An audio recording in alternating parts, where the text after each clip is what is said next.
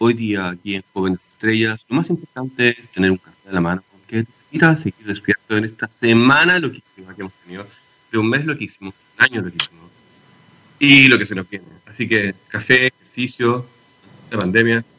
Bienvenido Gabriel Cedres, o sea, Cedres, Gabriel, lo siento, siempre me equivoco con tu nombre. Él es la persona que está en los controles y que permite que esto pase, que toda la radio pase. La radio pasa por él. Él es el, el control de este espacio. Y hoy día, en Jóvenes Estrellas, vamos a partir con una editorial que es un poco distinta a las editoriales normales, porque estamos en un tiempo que no es normal, no está dentro de la norma. Ya podríamos hablar de norma, creo que vamos a invitar a, eh, a Claudia Matu a hablar sobre la norma. Pero la editorial de hoy va del plebiscito sobre una nueva constitución del próximo domingo. Instrucciones. Yo sé que mucha gente dice, loco, lo voy a repetir otra vez, pero ¿sabéis qué? Nunca está de más. Primero que nada, Lleva un lápiz azul pasta, el BIC, el típico BIC, para firmar el patrón de mesa y para votar. Si no lo llevas, la mesa te va a pasar uno y van a ser higienizados cada vez que eh, alguien lo ocupe. No sé tú, pero para mí más vale llevar el mío o el propio. Para que no se resbale después de tener como 18 capas de gel, eh, de, de alcohol gel encima. Segundo, respeta la distancia social. Eso es un metro, así como estiráis la mano, y no podéis tocar el de adelante, ¿vale? Usa bien la mascarilla. ¿Esto qué significa? Que tapen nariz y boca. ¿Mm? Así no funciona. Así tampoco. Así, como hemos visto algunos líderes del mundo, tampoco. ¿Mm? Por cada mesa en la cual vas a ir a votar, hombres y mujeres estamos separados en Chile, puede haber una fila de hasta 10 personas. Así que respeta la distancia social para adelante y fíjate que quien esté detrás tuyo haga lo mismo. y vota. Sí, clarito. Vota. Mate tu tiempo, anda y vota. Ojo, hay dos papeletas, ¿vale? Una dice apruebo y rechazo. Está bien claro lo que uno aprueba y lo que uno rechaza. Uno aprueba, bueno, no sé si está bien claro, pero hay que decirlo. Apruebo la generación de una nueva constitución. Y rechazo lo mismo. Y en la otra papeleta que te van a entregar, que es beige, dice convención constitucional o convención mixta constitucional. Convención constitucional significa que son solo ciudadanos electos para son ciudadanos que vamos a elegir para redactar la nueva constitución. Y convención mixta significa mitad de ciudadanos y ciudadanas y mitad de parlamentarios y parlamentarios que están actualmente en el Congreso, que han sido elegidos. Son 160 y algo, no recuerdo la cifra exacta. Y nuevamente, vota.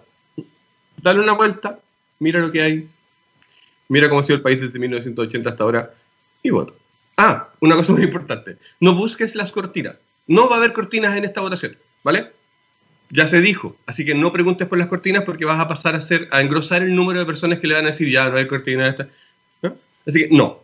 Y ahora lo que nos toca, o sea, disfrutar la mañana de este viernes en Jóvenes Estrellas, donde eh, TX Radio se enorgullece de ser la única radio científica y rockera del el dial en el sur y en el norte, eh, que empieza justo ahora ya.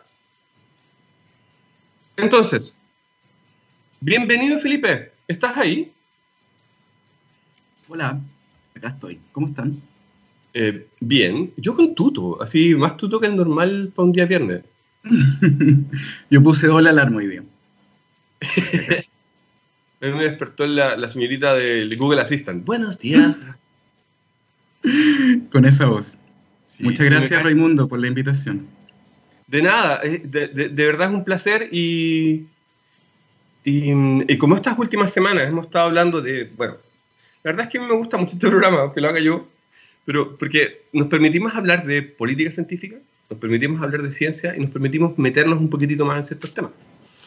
Déjame hacer un poco de contexto. En la pantalla de al lado tengo a Felipe Raglianti, y con, él vamos a hablar de cómo se hace ciencia.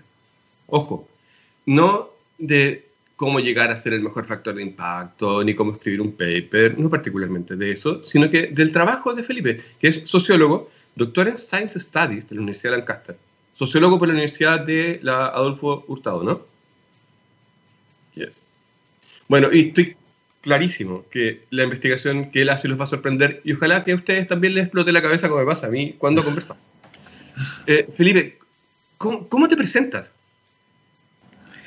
Em, yo soy sociólogo de la ah, Alberto. Pongámosle Adolfo, pero da igual. Alberto Hurtado. ¿Qué dije? Dije Adolfo.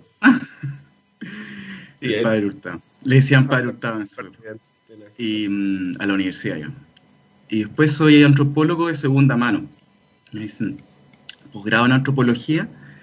Y mm, efectivamente soy doctor en estudios de la ciencia. Como bien dices tú, son estudios de cómo se hace ciencia en la práctica, en la dura y pura, ¿no?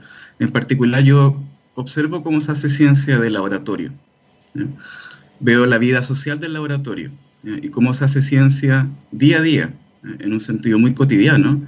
Y por tanto, muchas de las cosas que voy a contar y vamos a conversar acá, ojalá les resulten muy familiares a, la audiencia. Así como de, oh, yo cacho esa onda. Exactamente. Ah, quiero, partir con esa idea de, para contextualizando, la idea esta de estudiar al estudiador. Ya, no sé si se dice bien, pero suena bonito. ¿Mm? Sí. ¿Cómo se hace? ¿Cómo se estudia este, eh, la, construcción de conocimiento en general? Mm. Es, una pregunta primero histórica y, de ahí nos pasamos a filosofía y digamos podemos un poco recorrer todo el, eh, los campos disciplinares como todo el paisaje ¿no? intelectual en, en, su historia y su diversidad. Pero quizás una de las cosas más interesantes para partir recordando es que el propio método científico tiene formas de conocerse a sí mismo ¿no? y de autocorregirse. Hay un elemento de autocorrección a través, en el fondo, la eh, elaboración y desarrollo, confirmación o rechazo de hipótesis, por ejemplo. En ese sentido, la, la, ciencia como práctica, y junto a un montón de otras prácticas en, sociedad, tiene un elemento creativo, ¿no? Se parece en ese sentido mucho al arte, por ejemplo. Y también uh, tiene un elemento eh, laboral, digamos. De hecho, la palabra laboratorio si tú miras la, etimología, eh, en, algún lugar de su historia significa eh, e, indica ¿no? que es un lugar de trabajo particular, ¿no? del trabajo científico en este aspecto creativo, ¿no? de desarrollar el método científico. Y eso tiene un elemento de autocorrección y autoobservación, si tú quieres. Ahora, históricamente, La, la, ciencia nace en, en, un momento donde también hubieron un montón de transformaciones sociales de cosas que nacieron en paralelo con la ciencia. Estamos hablando hace unos, por lo menos, par de siglos atrás. Mm. Entonces, por ejemplo, en ese sentido también nace la política moderna, nace el derecho moderno y otras cosas. Y junto con ello, dime. Nacen los estados, de hecho. nace, nace, un poquito lo que vamos a hacer el domingo también, todo, todo ese conjunto de rituales con los cuales podemos decir que tenemos una democracia y dudar si la tenemos o no. Entonces la, ciencia nace con, esa historia y nace con ese impulso creativo de, lo que llamamos hoy en día civilización moderna. ¿no? Y en ese contexto de sociedad moderna, el conjunto de, ideas ¿no? y de capacidades intelectuales no solamente se limitan, por supuesto, a la ciencia, entonces, sino, por ejemplo, desde la filosofía, han habido, eh, se han articulado históricamente, ¿no? a partir, por lo menos de, por lo menos desde la ilustración para adelante, un estudio sistemático de estas transformaciones en la capacidad de tener primero, mentalidad intelectual, digamos, ¿no? Y luego ideas radicales que de alguna forma también implicaron que la ciencia eh, consiguió un lugar en la sociedad moderna, desplazando a otros aspectos de la sociedad, particularmente la religión. Entonces... La religión su otra versión que es la brujería, así como...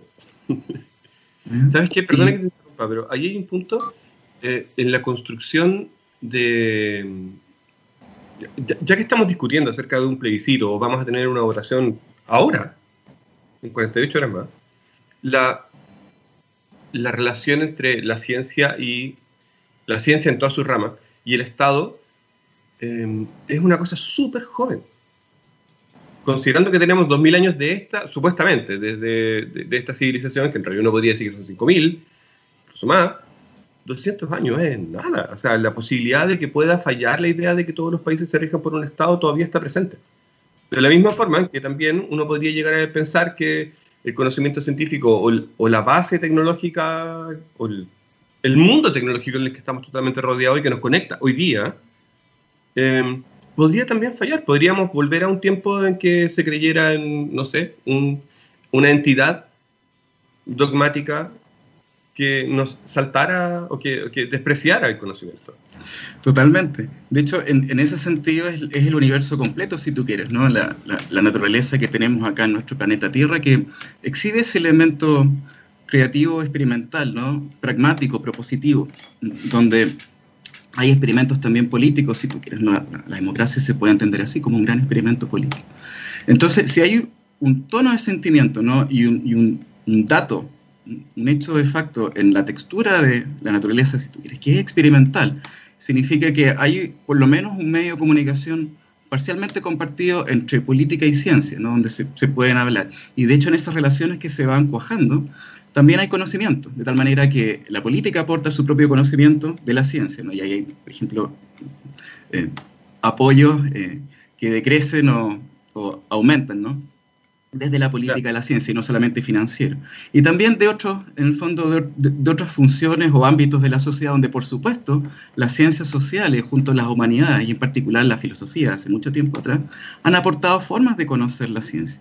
Y eso es un poquito lo que hacemos en el ámbito de trabajo eh, donde yo estoy investigando actualmente. ¿no? Tenemos un equipo interdisciplinario en particular eh, eh, que conjuga, o de alguna forma reúne, ¿no? atrae a gente que mm, trabaja en historia, trabaja en ciencias sociales y trabaja en filosofía. Y esas son por lo menos tres formas ¿no? de producir conocimiento sobre la, la ciencia como productora de conocimiento, la ciencia natural, digamos, como productora de conocimiento. Por tanto, es un conocimiento sobre el conocimiento, efectivamente. Epistemología se le llama filosofía, esa es la, la palabra técnica. Ah, hay una larga discusión eh, acerca de, de, de, mm, bueno, Pocas personas se preguntan por qué los doctores en ciencias duras se llaman PhD, Philosophical Doctor. Y hay ahí una pugna de, de, de, cuándo se llama en el tiempo, cómo ha ido cambiando esta lógica de lo que es la filosofía y de cómo la filosofía se, es, como reemplazada por el conocimiento naturalista. Y hoy día tú veis que la filosofía va respondiendo preguntas que le entrega los conocimientos más avanzados, entre comillas, de, las ciencias duras, o de física, matemática y otras. Pero antes de meterme ahí, tengo que decir que usted pertenece, es el investigador, es un investigador postdoctoral del anillo, la producción del conocimiento en Chile contemporáneo. Hubo un estudio multidisciplinario del que ser científico, ¿cierto? Que está alojado en la Alberto Hurtado, que también está la Universidad Católica de Chile, y... y en la, Andrés Bello también tenemos un colega. Exactamente, y la Andrés Bello, la UNAP. Felipe, antes de meternos así como de lleno en, en, la investigación dentro del laboratorio, que es nuestra primera parte, eh, y, creo que de ahí no vamos a salir hasta la canción. Te quiero preguntar, ¿cómo fue tu día en Lancaster? Mm.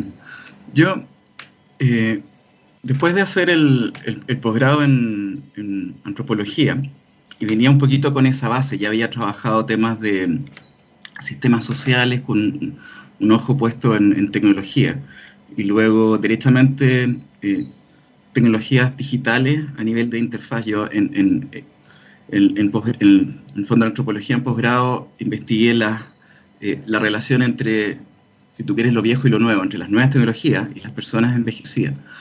Y en particular, la experiencia de mm, apropiarse una tecnología en, los términos radicales de poder, si tú quieres, em, viajar en el tiempo, de tal manera que las personas eh, envejecidas que aprenden una nueva tecnología muchas veces se sienten más jóvenes. ¿no? Y en ese sentido habría una suerte como de reloj, reloj tecnológico de las edades, que es para todos, en el sentido que yo, por ejemplo, puedo decir, puedo indicar mi edad, sin dar un número, ¿no? En vez de decir, oye, tengo tantos años, puedo decir, soy de la generación del Nintendo. Y tú calculas al tiro, ni siquiera te doy el número, calculas al tiro más o menos a qué edad tengo. Y esa capacidad de indicar las edades a través de la anunciación, ¿no? la expresión de tecnología, soy la generación de, o qué sé yo, vi tales monitos en la tele, significa que todos tenemos, claro, muchos relojes. Y entre ellos uno que tiene, en vez de tener, eh, digamos, números, ¿ah? indica tecnología con eso tú puedes dar tu, edad, tu, propia temporalidad. Y después en el doctorado finalmente salté a mirar un poquito más eh, ancho, digamos, todo el, conjunto de relaciones completas de la ciencia, la tecnología y la sociedad. Ese fue el doctorado que hice en Lancaster. Y lo hice allá un poquito, sin fijarme mucho dónde, dónde fui a parar. Lancaster es un pueblo muy lindo, muy pequeño, es turístico y universitario.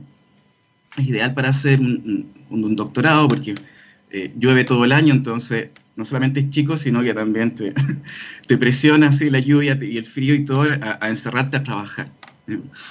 Y de alguna manera... Mi, mi, mejor amiga tiene, tuvo, hizo su, su master degree en Women Studies en Lancaster. Sí, sí. Eh, eh, o sea, por ejemplo, tiene, tiene castillo. Inglaterra, esto queda al norte de Inglaterra a una hora de Manchester. Si uno da vuelta el mapa, sí que no sé.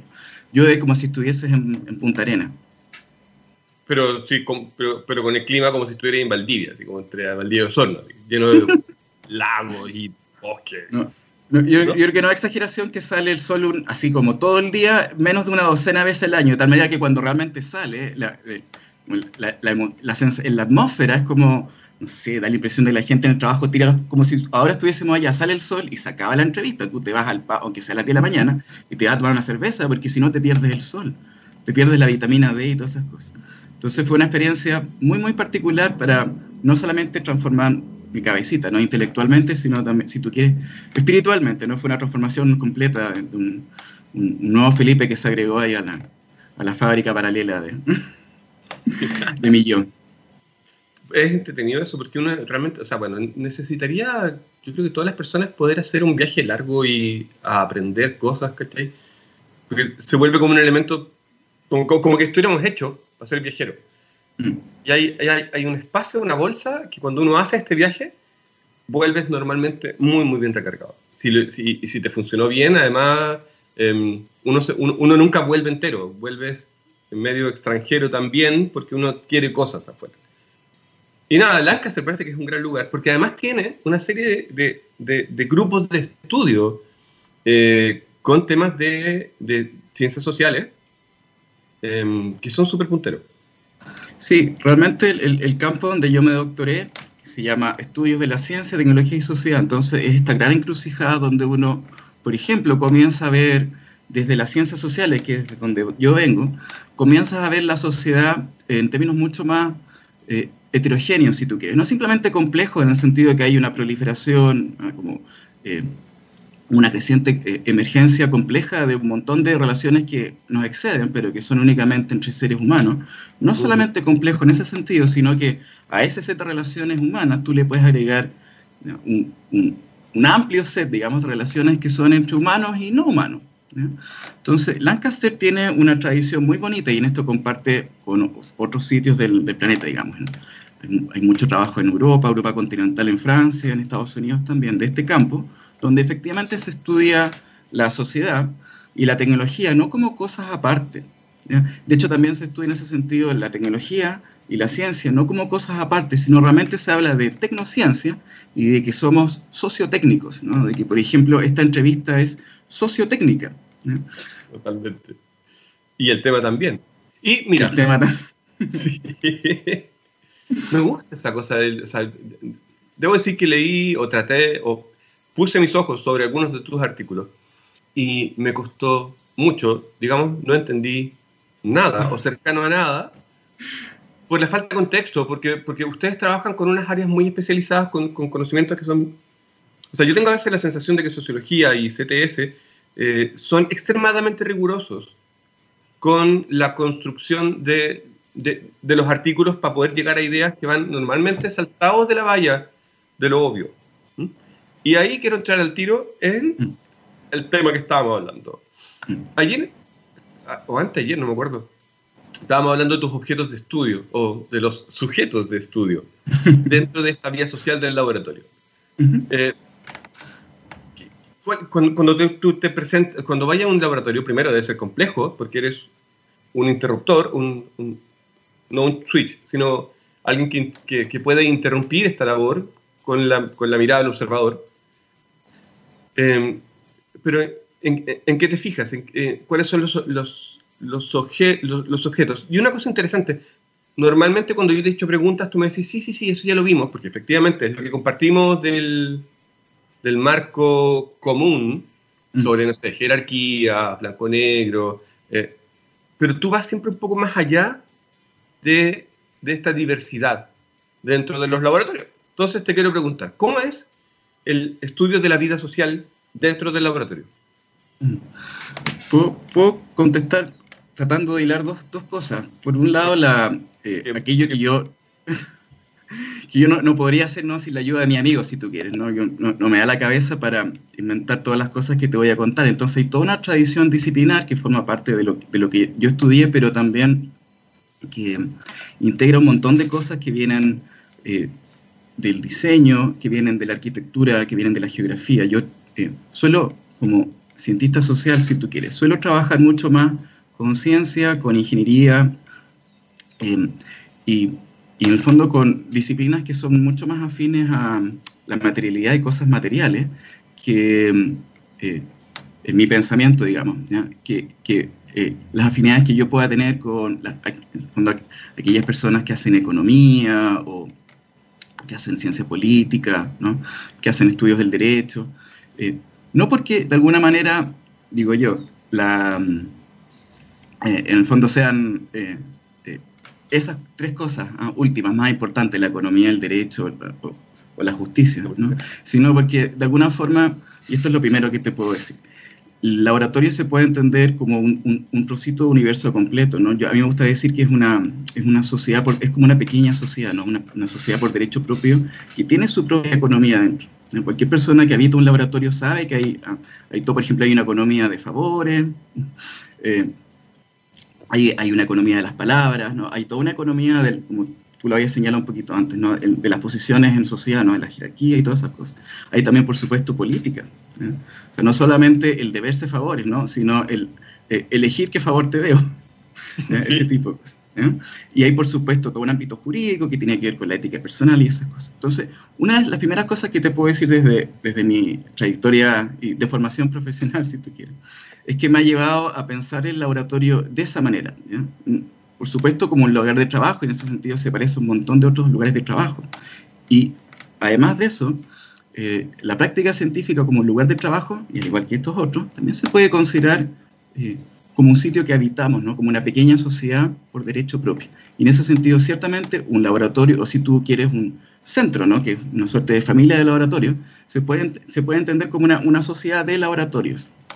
Eso es lo primero es súper lindo ver, o, bueno, no sé, para mí es muy bonito, ver las descripciones que se pueden hacer desde estudios como, como los que tú haces, de cosas que para, no sé, muchísima gente en el laboratorio es súper intuitivo.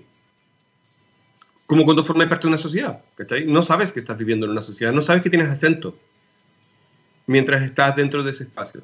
Y dentro del laboratorio, anécdota personal, sorry, me acuerdo haber o sea, yo trabajaba en varios centros de investigación y de repente pasábamos del almuerzo, donde estábamos todos conversando del Barça, de no sé qué, no sé cuánto, llegábamos al laboratorio y yo, hablando el mismo idioma, eh, no podía leer, no podía entender nada de lo que estaban hablando, porque automáticamente entraban dentro de este otro país. ¿sí? Y las lógicas cambiaban y ellos entendían perfectamente. Además, la economía del lenguaje científico permite que se hagan como conversaciones mucho más cortas. Mm. Perfecto. Y, o sea, pensar, y para mí era horrible.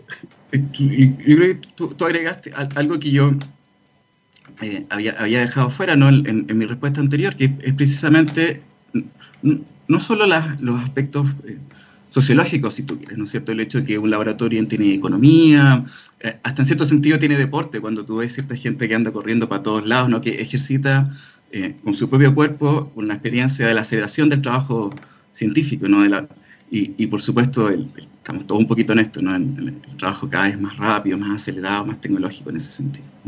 Entonces, hay un montón de aspectos que son sociológicos, pero también hay aspectos que tú, uno podría decir son más antropológicos en el sentido de que eh, son eh, socioculturales, no más culturales. Por ejemplo, el tema del lenguaje y los códigos especializados. Los laboratorios, si bien son sociedades, también están habitadas por, digamos, miembros que son bien particulares. Usualmente, eh, ahí, uno puede empezar a hacer todas estas ah, como, diferenciaciones, ¿no? De posición, estatus, de la capacidad de apropiarse de un lenguaje y utilizarlo a favor de uno y en contra de otros, por ejemplo. Eh, particularmente los códigos del lenguaje científico que eh, como lenguaje, no solamente en su pragmática, no en el uso cotidiano, no solamente se dedica, el, cuando yo ocupo el lenguaje como herramienta, me dedico a producir verdades o, no, o al menos arreglos experimentales para poder fracasar en ese, poder tener al menos un, desecho de mi hipótesis, ¿no? avanzar, avanzar hacia el fondo la, ah, eh, la verdad, si tú quieres. Pero también utilizarlo para un montón de otras prácticas y ahí nos metemos ciertamente en el lado oscuro del laboratorio.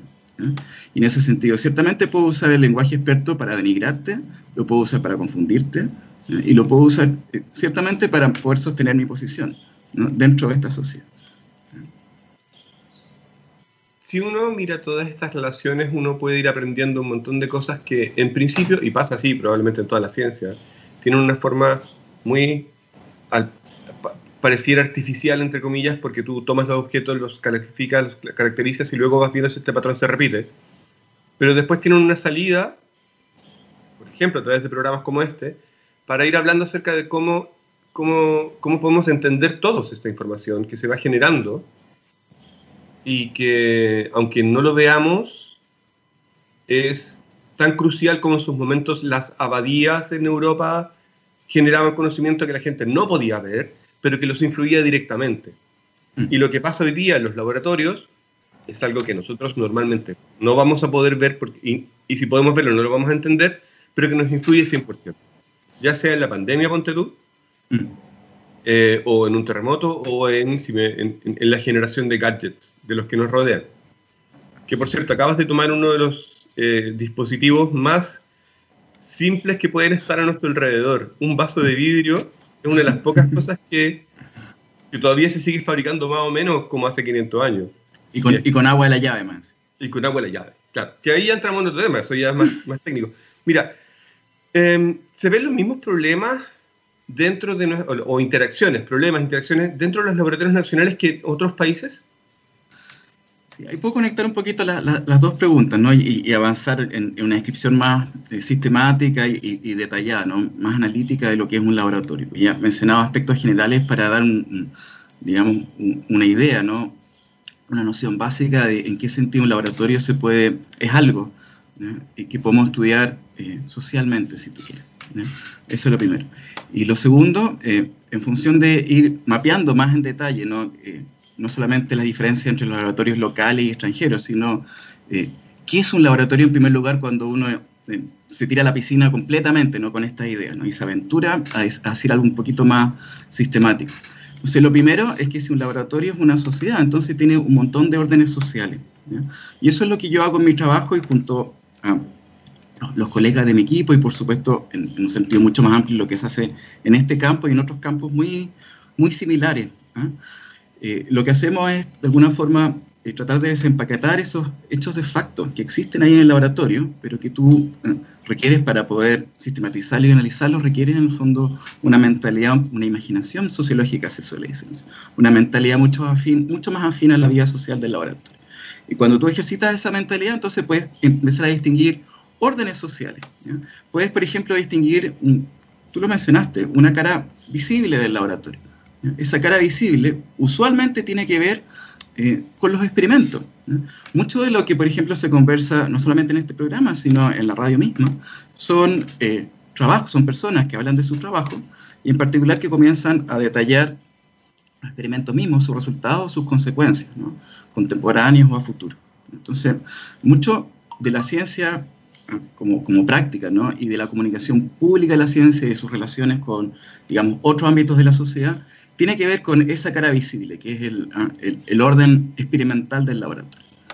Eso es lo primero. Entonces, en ese sentido, ciertamente uno ya puede anticipar que a nivel del volumen de publicaciones, del índice de, ah, de, citas, ¿no? del impacto, como se llama, ya se pueden mapear diferencias considerables, digamos, en el conjunto de relaciones externas entre la ciencia tal como se hace acá en Chile y tal como se hace afuera y esa es una forma, en el fondo, de dar cuenta de esas diferencias, ¿no? a través de relaciones externas y sus criaturas, usualmente papers, papers y personas, hay investigadores, que yo. Ah, eh, la cara pública, literalmente muchas veces la cara pública, ¿no? la gente que le pone la cara a la ciencia en Chile. Ese es un aspecto. Y ahí, por ejemplo, con, con, mis colegas vemos eso desde un montón de, de, ámbitos, ¿no? Sobre todo, por ejemplo, vemos en términos históricos, ¿no? Como esa, esa, cara pública, sobre todo en, la, en, las transformaciones de la relación entre ciencia y política, ¿no? a propósito de las institucionalidades que se van creando para la ciencia. el ministerio, por ejemplo, ¿ya? Eso, eso, usualmente se agarra desde ese lado, desde la ciencia, incluso también desde eh, las ciencias sociales, digamos, ¿no? y, y, desde, la, desde la historia y desde la filosofía, lo agarramos de ahí. También hay otra cara pública que es muy importante y de hecho muy afín nuevamente a la relación entre ciencia y política, que es la patita administrativa. Si uno define el laboratorio como un lugar de trabajo, ¿no? como una pequeña sociedad en donde trabajamos para articular, digamos, la ciencia, entonces como trabajo hay un asunto de gestión que no es menor. Todo el conjunto de eh, políticas públicas para la ciencia, todo el conjunto de las propias políticas que el laboratorio y la ciencia para sí misma produce, ¿no es cierto? Todo, por ejemplo, el conjunto de eh, el capital se llama así, esta es la palabra técnica, el capital social y cultural, ¿no? el hecho de que las personas con una mentalidad científica son distinguidas en sociedad porque tienen cierto estatus, ¿no es cierto? Y ocupan ciertos roles y todo ese cuento, Y cómo eso se apropia dentro de... Toda esa cuestión también es una cara visible porque se expresa en los documentos públicos. No es lo mismo si tú te ganas un fondo de investigación teniendo tal o cual reputación. No, es lo mismo ganarse, en el fondo, un, fondo público cuando tú tienes eh, ciertos apellidos y no otros. Entonces ahí tú empiezas a desapaquetar, por ejemplo, relaciones de clase. No es lo mismo ganarse ciertos fondos eh, de investigación que son parcialmente locales y parcialmente internacionales.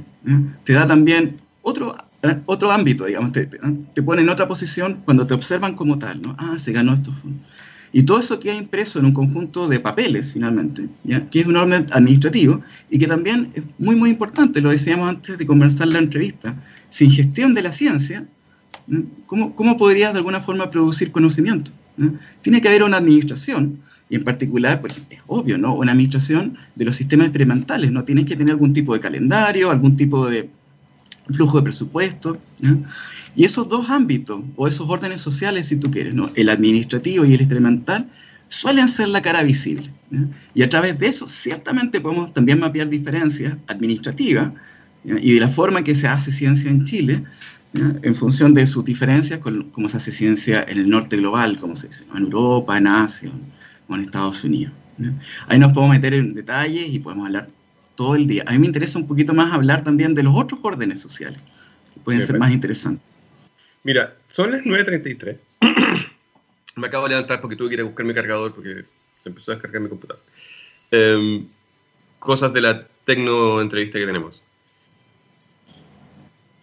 Eh, voy a, a ver si en la segunda parte podemos volver un poco sobre este punto, mm. porque me hace, me, me, me resuena el que mucha gente considera que hacer ciencia es algo, o sea, todavía está esta idea de que hacer ciencia es eh, prístino, público, que el conocimiento como que per se va a llegar a todos, o va a llegar a algunos, o que per se es bueno, y que por tanto las lógicas que se dentro, dentro de los laboratorios eh, siguen una tradición eh, del norte que tú estabas hablando.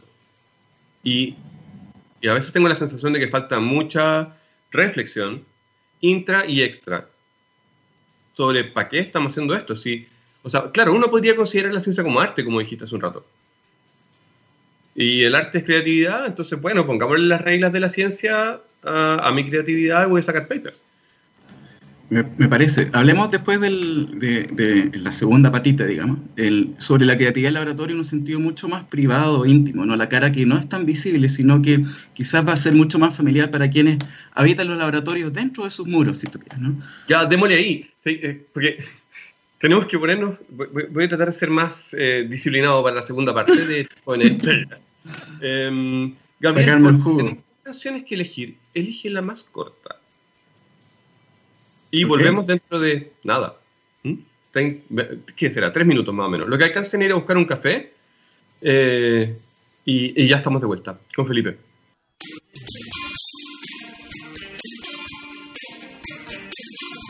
Volvimos. Estamos con Felipe Raglianti, investigador doctoral del Anillo, la producción de conocimiento en el Chile contemporáneo, un estudio multidisciplinario del quehacer científico. Felipe, volvamos al tiro el tema acababas de describir como la parte de la cara externa de los laboratorios. Mm. Eh, a ver, entonces obviamente hay una, hay una cara mm, interna, ¿no es cierto? Que a discutir esa otra, segunda patita, que es precisamente aquella que es más familiar probablemente para la audiencia. ¿Por qué? En primer lugar, porque la cara externa suele ser muy abstracta. ¿ya? Es, la ciencia que viaja, ¿no es cierto? Por ejemplo, a través de los medios. Y, de alguna forma es la que eventualmente eh, se va perdiendo el rastro con la forma concreta en que, por ejemplo, un laboratorio es un lugar de trabajo. Es un pedacito, digamos, ah, de, universo, es un rincón del planeta, es un espacio con materialidad que se convierte en un lugar. Esto lo había preparado, pero el ejemplo obvio de cómo un espacio se convierte en un lugar en este espacio es que yo empiezo a jugar con. ¿Cachai? misma materialidad y estoy haciendo otro lugar. Entonces, ups, salté. Y aquí estoy, no sé. Entonces, no, las, texturas mismas, literalmente como está apareciendo ahora, ¿no? Todo esto, con un filósofo que me gusta mucho, se llama Whitehead, ¿no? Todos estos objetos eternos, ¿no? Todas estas, todos estos colores, todas estas figuras, todas las líneas, toda la geometría, todos los sonidos, los olores. Todo eso que en el fondo constituye habitar el laboratorio como un espacio concreto, ¿no? que hace, se hace lugar en una forma específica, ¿no? que hay que hacerlo todos los días. El laboratorio no existe por defecto. Todo eso es la cara interna. Y por tanto, obviamente tiene en primer lugar un orden que es físico.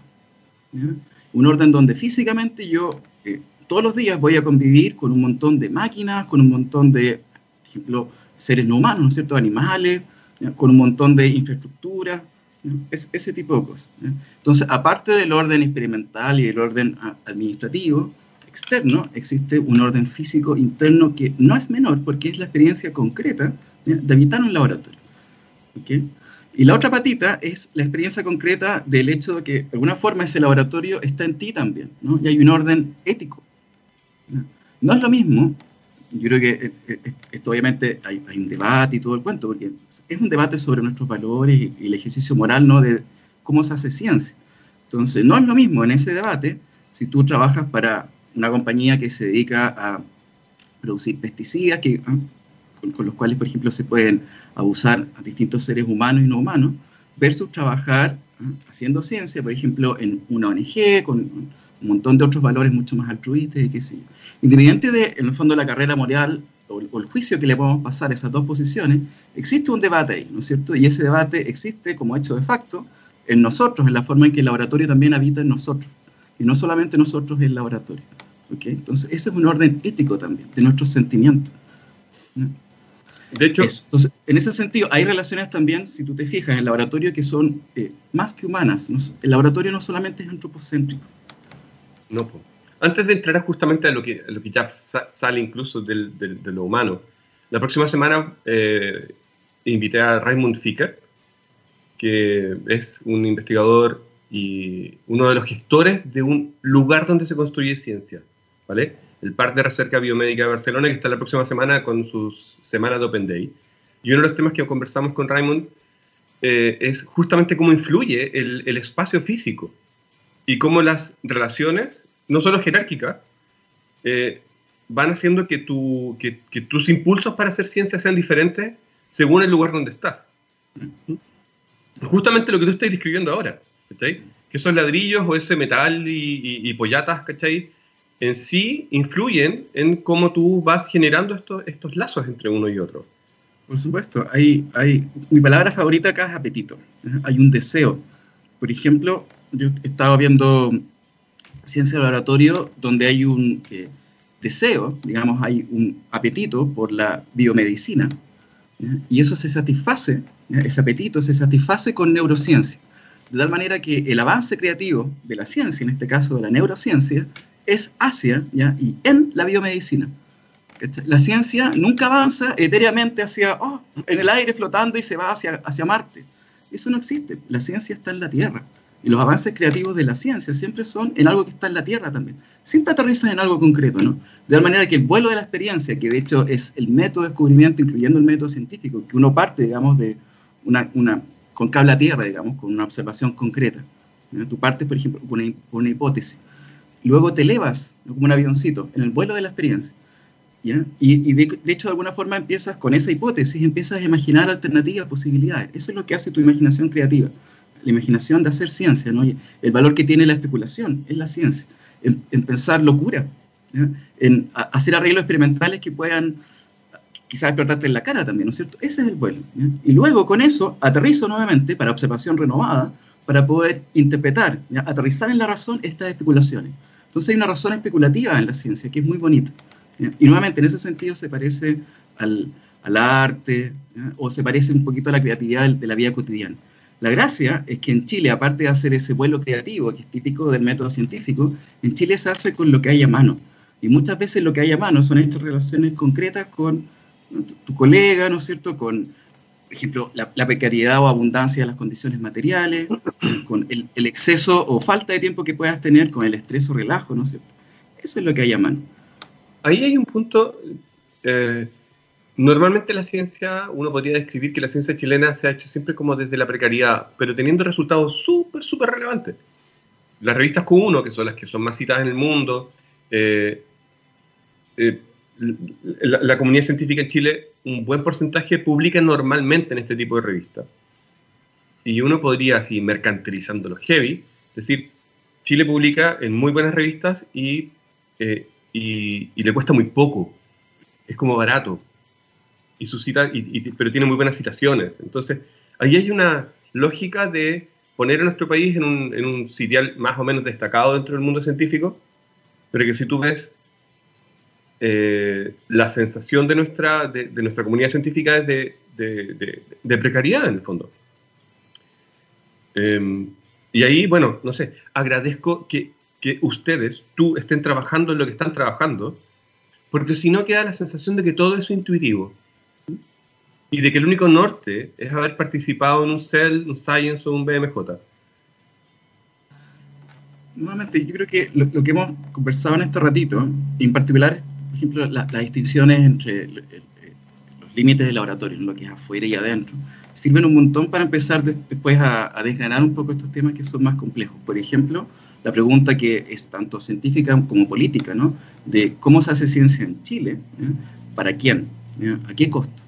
Y si eso se lleva, por ejemplo, a una evaluación, un, diagnóstico muy crítico también, ¿no? de cómo lo estamos haciendo a nivel de volumen de publicación, de sus consecuencias de impacto con todos estos indicadores, ciertamente es el, tipo de conversaciones donde uno la ordena con la, mentalidad de, estos ámbitos externos. Entonces, nuevamente, ¿no?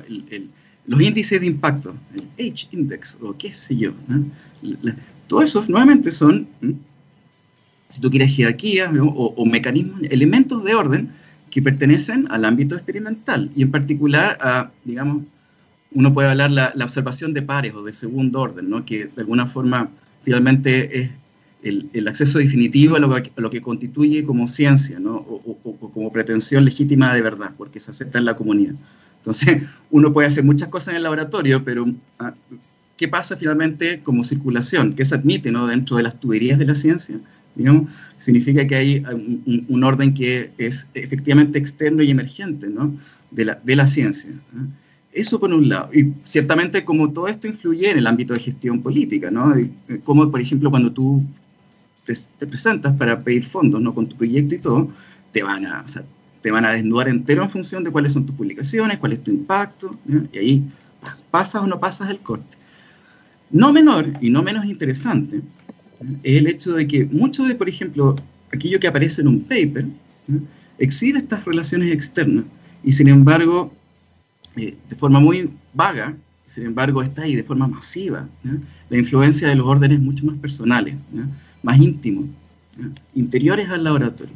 Por ejemplo, en la sección de los métodos de los papers, poco se describe eh, los trucos del oficio concreto, cómo tú te las arreglaste con lo que hay a mano. Nuevamente, no solamente el ejercicio creativo, ¿no? De eh, hacer el método científico, que si tú quieres una creatividad de primer orden, una primera creatividad, sino el hecho que en Chile, y en ese sentido, al igual que otros lugares del planeta, pero también a diferencia de otros lugares del planeta, y probablemente uno puede suponer, habría que hacer estudios de comparación un poquito más detallados de cómo se hace ciencia con lo que hay a mano, por ejemplo, en Estados Unidos.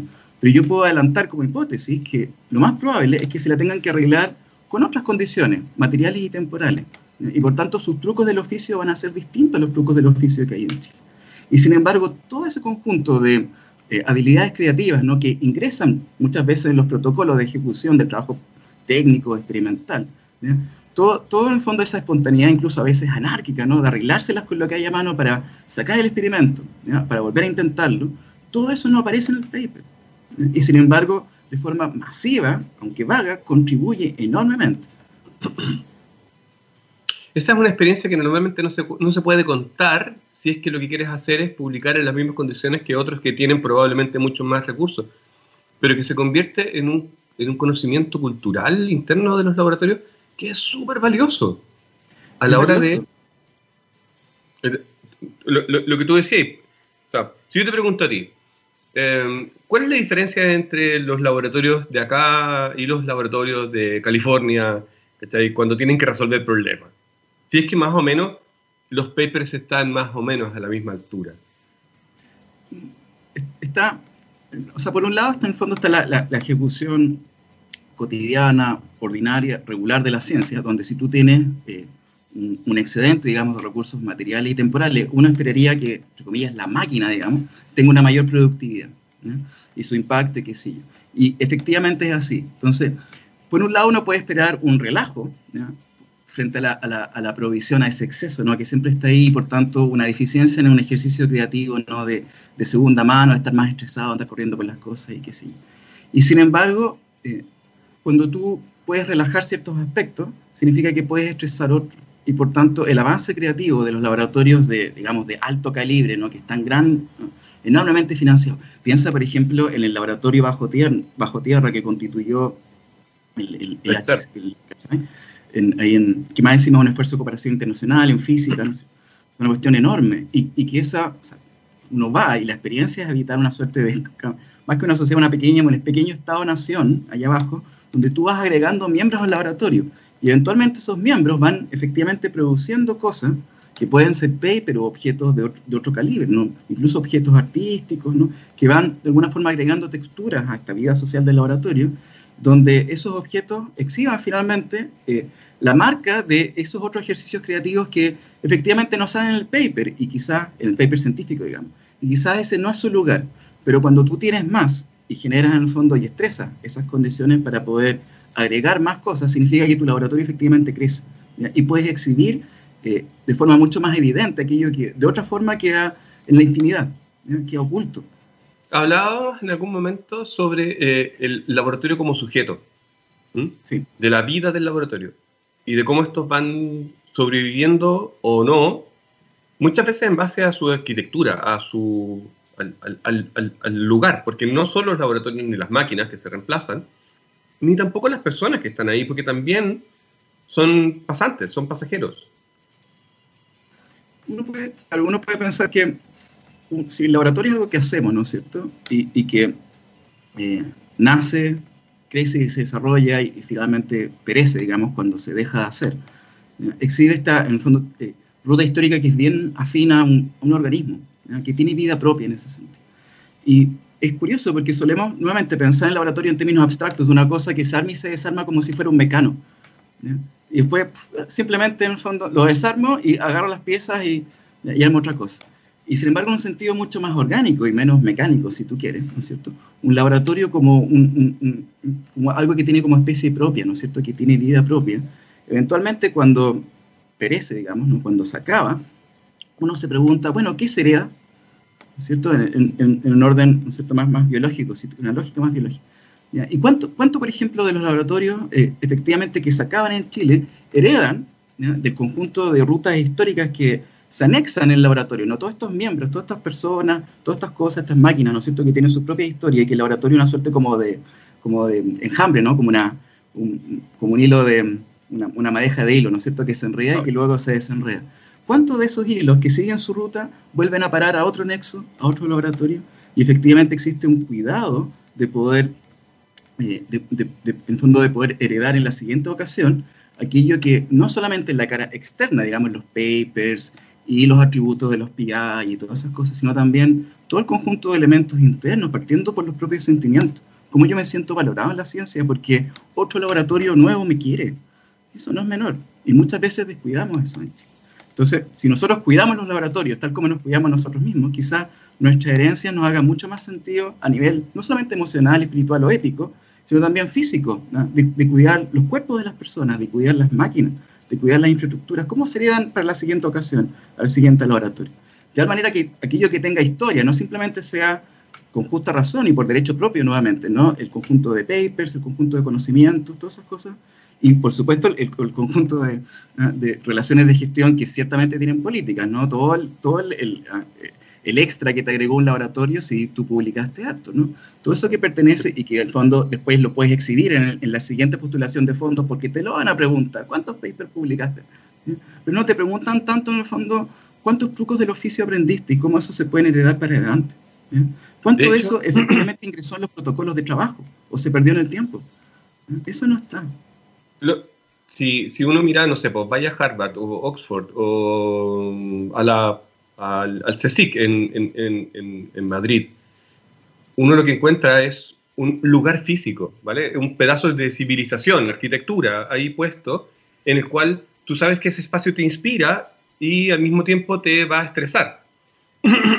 y estoy pensando cómo esta conversación puede llevarse al tema de la política, la política científica. Y cómo eh, tenemos, sea, si gran parte del financiamiento que se produce en Chile durante estos últimos años, muy bueno en términos de paper, de relaciones, de formación de personas, ha estado puesto en que los centros no sean centros, sino que sean eh, agrupaciones de un gran de un gran fondo que te que te, aglutina para trabajar, pero una vez que se acaba ese fondo, puede que el laboratorio y las instalaciones pasen a ser otra cosa. Entonces, ahí, ahí hay algo sobre lo que reflexionar de, de por qué es importante mantener estos espacios, porque lo que tú decías, una vez que tienes más tiempo, hay estas arquitecturas, estas, estas formas de no papers, todo este conocimiento pareciera ser como desarmable y, y, muchas veces uno vuelve a partir de cero, lo cual es súper fome. Sí, lo que pasa es que hay, en el Chile contemporáneo, digamos, hay una discusión que es muy importante sobre, por ejemplo, las fuentes de financiamiento, ¿no? Cómo la ciencia efectivamente tiene un lugar en la sociedad, eh, para quién trabaja, digamos, y quién, quién la financia, ¿Cuáles son sus alianzas? Por ejemplo, la, la idea que tiene cierto mérito, pero hay, hay, que revisarlo en detalle, ¿no es cierto?, de poder balancear mucho mejor las fuentes de financiamiento en su distribución privada y pública. Eso se puede conversar. O, por ejemplo, de balancear mucho mejor eh, cómo se distribuyen los fondos en función de las prioridades nacionales. Eso se puede conversar.